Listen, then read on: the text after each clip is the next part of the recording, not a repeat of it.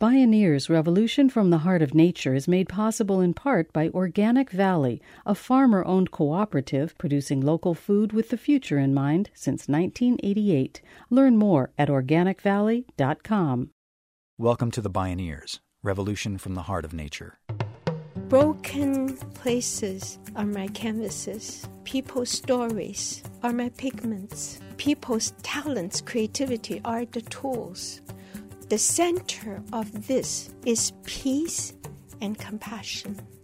It's sustainable, and the heart of it is the transformation of human heart. It's all alive. It's all connected. It's all intelligent.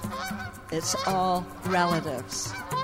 We stand at the threshold of a historic opportunity in the human experiment to reimagine how to live on Earth in ways that honor the web of life, each other, and future generations.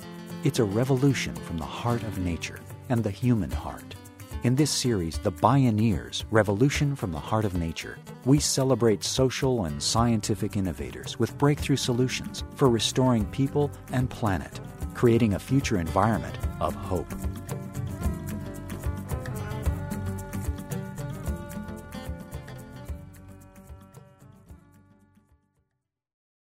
Vicious circles feed on themselves. The worse things get, the worse things get. How do we transform a vicious circle into a virtuous circle? How do we move from environmental degradation and the deterioration of human relations to restoration of both people and planet? From war to peace, from hatred to compassion, from isolation to community? How does our world turn from despair to hope? Daunting as it may seem, how can one person make a crucial difference? When internationally acclaimed artist Lily Yeh was inspired to design a genocide memorial in civil war ravaged Rwanda, she invited author Terry Tempest Williams to be her scribe. The writer first said no. She wrote, I didn't want to be in a place so familiar with death. Then she changed her mind, in part because of Yeh's exceptional reputation for community transformation. Their journey is chronicled in Terry Tempest Williams' book, Finding Beauty in a Broken World. The title refers in part to Lily Yeh's approach to community healing through the creation of mosaics, taking that which is broken and creating something whole and wholly new and beautiful. This is where angels fear to tread, making art that heals the broken places. My name is Neil Harvey. I'll be your host. Welcome to the Bioneers, Revolution from the Heart of Nature.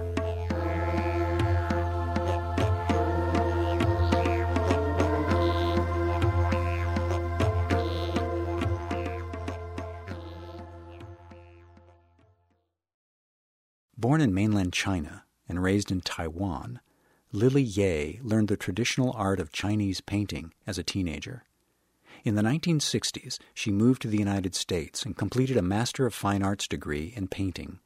While teaching at the University of Arts in Philadelphia, she encountered an opportunity to take her artwork off the canvas and into the streets. She found the opportunity both thrilling and terrifying. I was invited to uh, create a park on an abandoned lot in inner city North Philadelphia. And I think that began my journey. But I actually was very scared, very reluctant, didn't want to, and almost chickened out. Yeah. And then, at that moment, wanting to withdraw.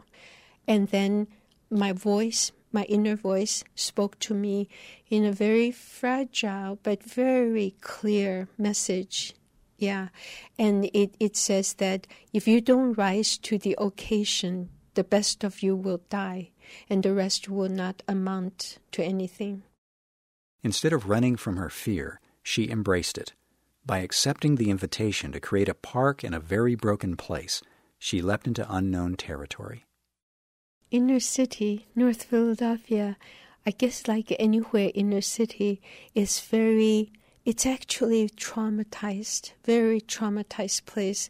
Ages, decades of different kinds of discrimination. It's a kind of subtle kind of violence, poverty, the violence of poverty, and being excluded and not having a voice, being silenced, and so forth. And so it reflected the violence in the society reflected in the violence of the place because you have so much abandoned land. Houses leveled it's like broken tooth on the streets and the shards and uh, uncaring indifference and so forth. And then it's called the bad land if you don't need to go in you don't. And if you can manage to get out you get out funded by a meager $2,500 grant and equipped with little more than an artist's creative inspiration and spontaneous compassion, she embarked on a project that everyone said could not be done. But it's that voice said that you need to rise to the occasion. And I knew innately this maybe is the gateway leading me to my life. And so when I went in, even though the place was very scary, and it's such a sense of forlorn and abandonment, but I just feel that I needed to do this park for my life. And uh, I need to do it more than the people who live there. And so that's how it began. Yeah. Lily Yeh had no idea how to mobilize a community but as an artist, she well understood the power of symbols to ignite visions. Provocatively, she walked to the center of the North Philadelphia vacant lot littered with detritus and broken lives. She picked up a stick and drew a circle around herself in the dirt. Curious children edged up to her and asked, What are you doing? How can we help? Together, they began to pick up the broken things on the ground and make a mosaic. The first adult to join the new team was a local homeless man named James Big Man Maxton. When Big Man came, he was a drug user and he had no place to go. This hurricane, destructive force. Now we're making mosaic, piece by piece. Piece by piece, his life began to be restored. People passing him said, Ah, Blue, this is beautiful. This pattern is beautiful. You do that for us? This man, that's great. And the comment, the positive uh, feedback he never got in his life. They are like rain dropped to a parched heart. He said, This feels good. Lily Yeh's impact on North Philadelphia became like a pebble tossed into a pond. One small act of beauty created ever richer ripples radiating out in all directions. Children and adults in the neighborhood marveled as Big Man and Lily Yeh created majestic murals of angels, no less. In the emerging community park, slowly Big Man found a new heartbeat in creativity. Over time, he traded his drug habit for a life of art in community. His transformation rippled out from block to block, conferring courage. If Big Man could change, anyone and everything could change. When he changed, the whole community went. So village start to host narcotic anonymous meeting. Three, four groups come for maybe 16 years. Then we put our heads together. Then we renovate the buildings. Then we build houses. And there is abandoned industrial land, Westinghouse, two acre, and we turned. Somebody came in to help us, my dear friend Ken Koloje, and we turned it into a tree farm and little micro business, and it just goes on and on. That's how an art project becomes a village and sustainable organic village. Lily Yeh describes the Village of Arts and Humanities as having its own cultural ecology it turns the starved soil of vacant lots and broken hearts into rich ground where seeds of change can grow and thrive. In two decades, North Philadelphia residents have transformed 200 abandoned lots into 17 beautiful parks, gardens, and green spaces. The original vision of the village permeated the whole community for nearly 20 years, creating an unimaginably powerful cascade of virtues. We have theater. People's stories are like Shakespearean's tragic stories. Now, how do you heal it? By make it the most public way. It's like dead water, poisonous water. You massage it, you make it going through trees and stones, you pump it into the air, and finally you speak it publicly. That's how you reintegrate it. From that, we have a youth theater, we have a rites of passage program, and we have teens speak, and then youth begin to travel and perform in other cities. And then we have uh, health we have health with uh, University Jefferson working with us, and then we had the farmers market came to bring green. We have vegetable gardens, and we built houses. we renovate six on our own.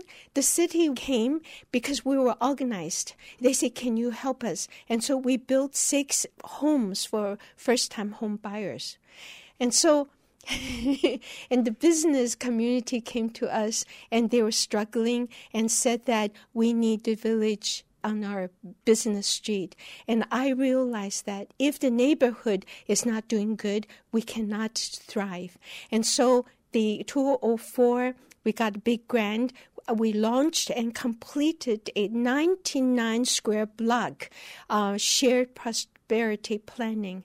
Everybody came, and the goal is that we do it together. A living social sculpture begets a heart connection that transforms people and place. What we appreciate appreciates. Vicious circle becomes virtuous circle. In 2004, one of the most broken places on earth reached out to Lily Yeh to bring her peace compassionate living social sculpture to them. More when we return. This is Where Angels Fear to Tread, making art that heals the broken places. I'm Neil Harvey. You're listening to The Bioneers, Revolution from the Heart of Nature.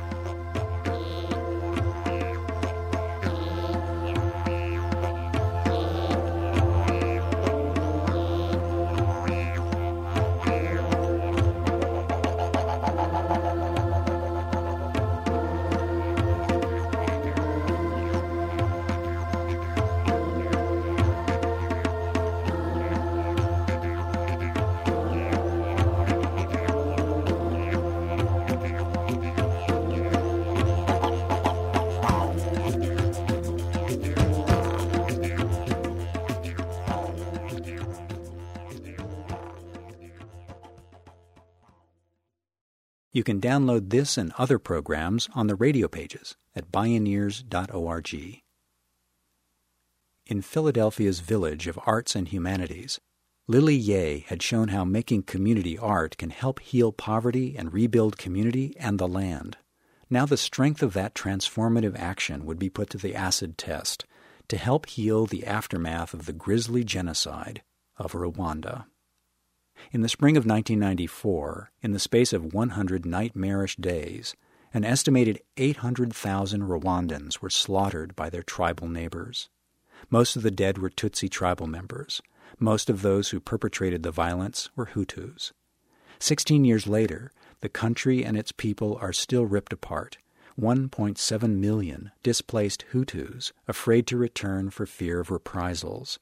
130,000 in prison upon suspicion of perpetrating acts of genocide, 400,000 widows, 500,000 orphans. Why did I go to Rwanda? I was at an international conference. I heard my guide, Jean Bosco Musana, his voice describing the suffering of Rwanda people touched me so much. My heart moved. And I responded. I said, Wait for me at the airport. I am coming. After nearly 18 years building the village in Philadelphia, Yeh left the project in good hands. She created a nonprofit organization called Barefoot Artists to expand the vision internationally. The task in Rwanda was bold to help community members build a memorial park so that the survivors of genocide on both sides could come together on hallowed ground to honor their dead, forgive the atrocity, and join hands to rebuild their country. Over the course of the next several years, the residents of Gisenyi, Rwanda, transformed a gruesome, haunted mass gravesite into a shrine of social healing and reconciliation. A glass bejeweled mosaic on the altar reads Twibuke, Let Us Remember. Lily Yeh spoke about the Rwanda Healing Project at a recent Bioneers conference. When I first went there, it was very grave and sullen and no smiles and no colors. 100 families, two faucets, and sometimes the faucet breaks down. They have to walk two, three miles for a jerrycan of water of polluted river. And uh, how do you communicate when you don't speak the language, not shared history, art? You show the children the beauty, inspire them. They paint. I brought volunteers, and so we get the colors and we get children to paint. I put the best of their work on the wall. They become public art. This is how art is not imposed but rooted in the community. How do you honor and respect the local people and honor the children? Before, it was just a place they temporarily stay, and uh, now it has character. It's their home. They identify, and it's a painted village. A little child painted a bowl about two inches long, and then I make it so big, very truthful to the drawing. European cows because it gives a lot of milk, and this is a place on the edge of starvation and stunt growth. So I made the uterus extra large, and seven kids to give out a lot of milk. okay community continued to paint their dreams computers, cars, motorcycles, and goats. And lo and behold, sometimes dreams come true. Every family now has a goat. My friends in Philadelphia in Christmas time say, What can we give? Give goats. And now goats give birth to little goats and creating resources. This is how culture creates assets rain, water. Water is life. No water, no life. Yet Rwanda has resources. They have two raining seasons. So Barefoot Artists was able to manage, get the resources, get funding, and then help them to get rain harvest tank. Every family now has access to good water, and then with solution, they have safe water. You see, making art in destitute place is like making fire in the dead, cold night of winter. It gives out warmth, gives out light, gives direction, and rekindles hope. And so Engineer Without Borders, and they build wonderful sanitations. Every family has clean sanitations. Volunteer Alan Jacobson inspired create sunflower seeds oil production business. A person from MIT teach them turn banana leaves into charcoal. And $4,000 launched micro business loans. Now, people taking out loans and have little business and have a way to life and start to make money, start to have jobs. The older women, 45 years and older, they say, with no job, no income, no money to buy soaps, we need help. We want to learn traditional basket weaving. I say, go and do it. So they learn the traditional way of doing it harvesting yucca, beating it, scraping it, washing it in soap. And so many children watching I say, put them to use, get them to draw and to document the whole process. And that's how you preserve the living museum, preserve the local culture, pass it on to the younger children in active role.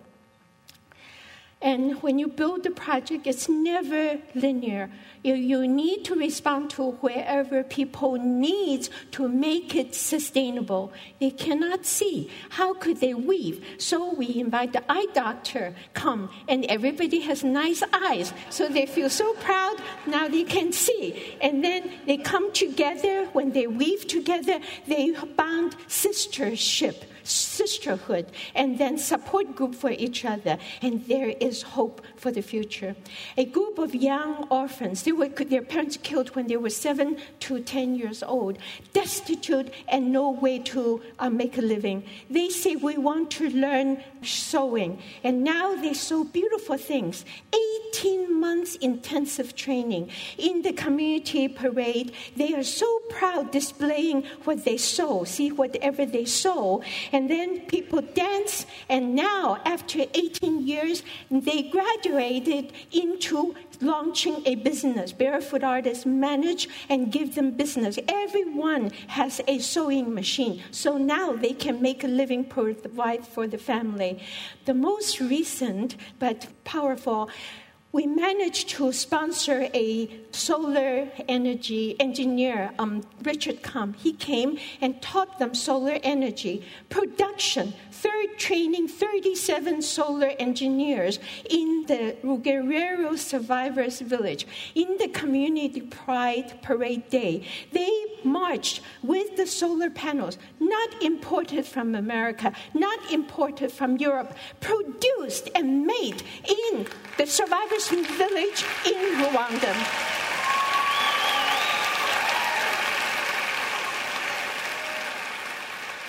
Paint dreams and they come true. Art lights a fire in the dead cold night of winter that gives warmth and light, direction and hope, community pride, sisterhood, solar power from the inside out. By rearranging the broken pieces, this social mosaic from the heart fulfills a universal human longing to be connected with each other, to become whole, to create beauty from the heart of nature. I feel the most urgent issue is working on human transformation. And uh, then when you do art, it is so non challenging. Human beings are so frail. We are so don't want to lose face. We have such false sense of dignity and wanting to hide our imperfections. And uh, so that's why broken places are so powerful because we are laid bare. We have nothing to hide behind it. And so it's possible for violence to happen. It's also possible to direct connection to happen. It's real. It's real place. And, uh, when I was in Rwanda, I really feel that it's terrible genocide happened, and also in the Holocaust and in Darfur. But it can happen anywhere if all of us don't look inward and balance the light and the darkness. We need both. And we need to make friends with the darkness in us. And we need to embrace that and integrate and be comfortable and be gentle. And then we can fall into the light. But if we cut it off and exclude it, lock it up, it turns poisonous and become deadly. We are human. We are not perfect. We are fallible. When we are aware of that, we are more able to forgive the other and understand the other. And that's the beginning of peace. This is my path. And I think broken places, I mean, that implies danger. And there was real physical danger I encountered. Um, but nothing compared to the depth I feel, the deep fulfillment I feel. Um, once you experience that, then you always want to go to that, that depth or even deeper. The depth of connection, the depth of the impact, and the, the depth of meaning in my own life. I feel that if I do this, then I can die. it's a good living, then one can die well. And so, and I often think, you know, it's like we are all on a journey of the salmon. They're in ocean they have to come back to the source of the beginning. And when they fly upstream, so many dangers. You know, the birds and the, the bears and um, they scratch themselves. Also, I was so moved by watching that one in Alaska. And yet then they have to go back. It's nature. It's nature's call. And then they finally managed. They change form. They are transformed. They give birth. Then they die to nurture the next generation, to nurture the forest. So I feel that it's life's calling. That's my life, that I need to go to that depth to fulfill it. And just by just stay true to my calling and have the courage to respond to that. And you just do that. And it changed like salmon. They die, they nurture their young, they go back to the ocean, and they feed so many other species, and they feed the forest. And that gives out the air that could protect the earth. I mean, one person is powerful. One living being is powerful just by stay true to our nature and just by dare to respond the call and follow. I mean, look at Gandhi. Follow his truth, and he changed the world and give all of us courage. It's like that.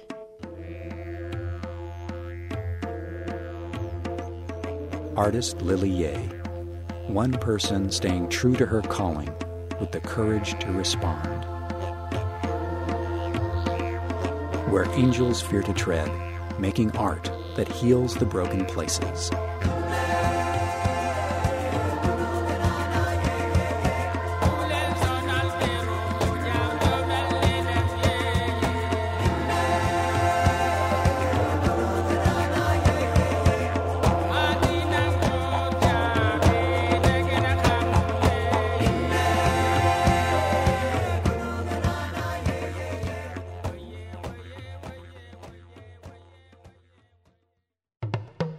Downloads of this program and many other Bioneers radio shows are available on the radio pages at bioneers.org or by calling 1 877 Bioneer. That's 1 877 246 6337.